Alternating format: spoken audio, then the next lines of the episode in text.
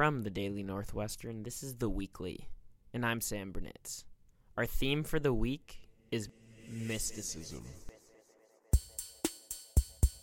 Every night before he tucked us in, my dad used to come into my bedroom and tell my brother and I a story. Sometimes the stories were happy, sometimes they were funny, and sometimes he just read us Harry Potter.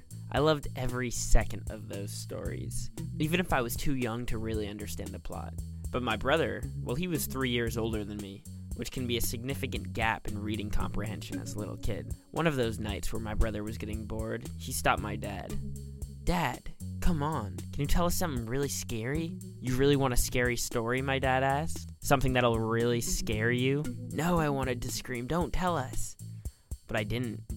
I needed my brother to know I was just as brave as he was, so I pulled my blanket over my face and closed my eyes. Well, this isn't actually a story, my dad admitted. It's just a fact I haven't ever told you. Before we lived in this house, it used to be a graveyard. Well, actually, not the whole house, I don't think. Just this room. My dad stood up, turned off the light, whispered goodnight, and shut the door. It's Friday the 13th, and you're listening to The Weekly. I'm Sam Bernitz. Our first story of the week is on mysticism and what it means to believe in spirits and use crystals on a college campus. Then, we talk to the Rainbow Alliance about Rainbow Week. Stay tuned. And what is sitting in front of us right now? Um, in front of us, we have my small collection of crystals and gemstones and rocks. That was Sharmain Siddiqui. She's a sophomore here at Northwestern, and she showed me her collection of rocks and crystals. I have a favorite because they all serve a lot of different purposes. I have some of my bigger ones are citrine, which are just good for like everyday life like my mom says you should always just like have a few sitting on your nightstand those are really good for just like making sure you have balance in your life and like maintaining flexibility in your life i have a few for school like i have this blue jade that's like really good for like furthering like your intellectual capacity You were talking about how the crystals are used in your family. Can you talk a little bit more about that? where mo- my family is Muslim and in Islam you're not necessarily supposed to like rely on like extraneous factors for like your faith and like your health and wealth and everything else. But like a really big part of South Asian society and like folklore specifically like in rural areas is using crystals and other forms of alternative healing. So that could be like alternative medicine, that could be like herbal practices, that can also be crystal healing, which is a big part of why I am interested in crystals and like know a lot and practice these forms of alternative medicine and healing. Why are crystals important to you,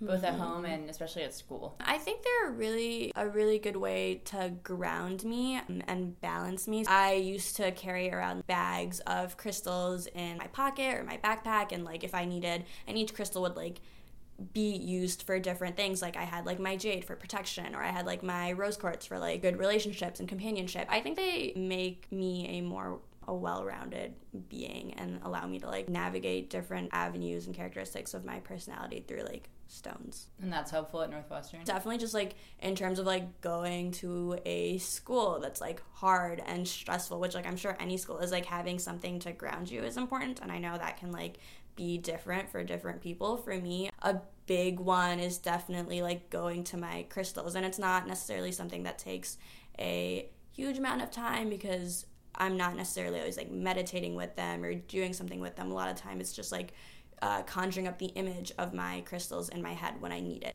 Near the end of the interview, I saw that Sharmain had an organic chemistry kit sitting on her desk. She said that her crystals and her science classes are related.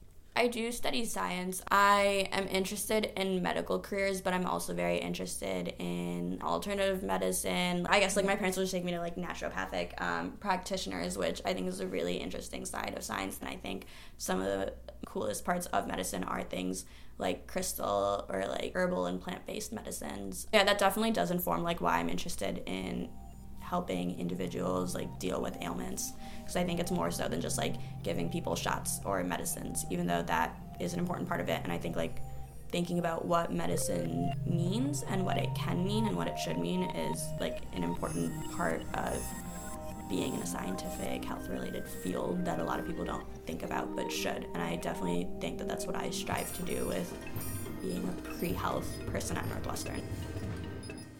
Thanks to Molly Glick for reporting and producing that story. Now we're going to leave the world of mysticism and enter a world of acceptance.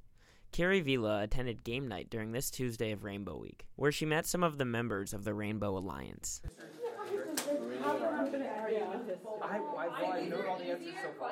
So my name is Yamari Lewis. I am a one fourth of the programming committee for Rainbow Alliance, and I use she, her, hers. You're a senior, so have you been involved in Rainbow the entire time?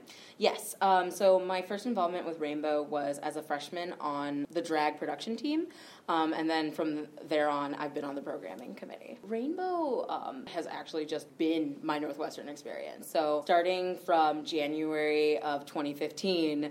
I have had like nonstop involvement. Why do you think it's important to have a club like uh, Rainbow on a campus like Northwestern? For a couple of reasons. I mean, you cannot get to the level of higher institution without different isms, different barriers to experiencing like your true self. So to have different clubs that really tailor to different people's identities and like their experiences is so important. So Rainbow definitely highlights, you know, gender, sexual orientation, sexuality, and it just provides yet another important facet of like student life and student affairs. For freshmen who are thinking about coming to Rainbow but are kind of scared, what advice do you have about um, kind of finding this community on campus? One of the easiest um, ways to get involved is to kind of like stop by, maybe bring a friend, maybe bring a group of friends. And remember that like Rainbow isn't strictly for like LGBT students. We have plenty of people who started out as allies um, and became more and more involved. And just remember, like, we all were freshmen once. A lot of us were closeted at one point. Um, a lot of us, you know, have those different experiences. So I can guarantee that any freshman that comes is going to be able to find at least one member or one exec member that like shares some similar experience that they can talk to, that they can bond with. That's it for this week. Thanks to Poddington Bear and Nocturnum for music. Be sure to check out the Daily Northwestern on Facebook, Twitter, and please subscribe on iTunes or SoundCloud. We'll see you next week.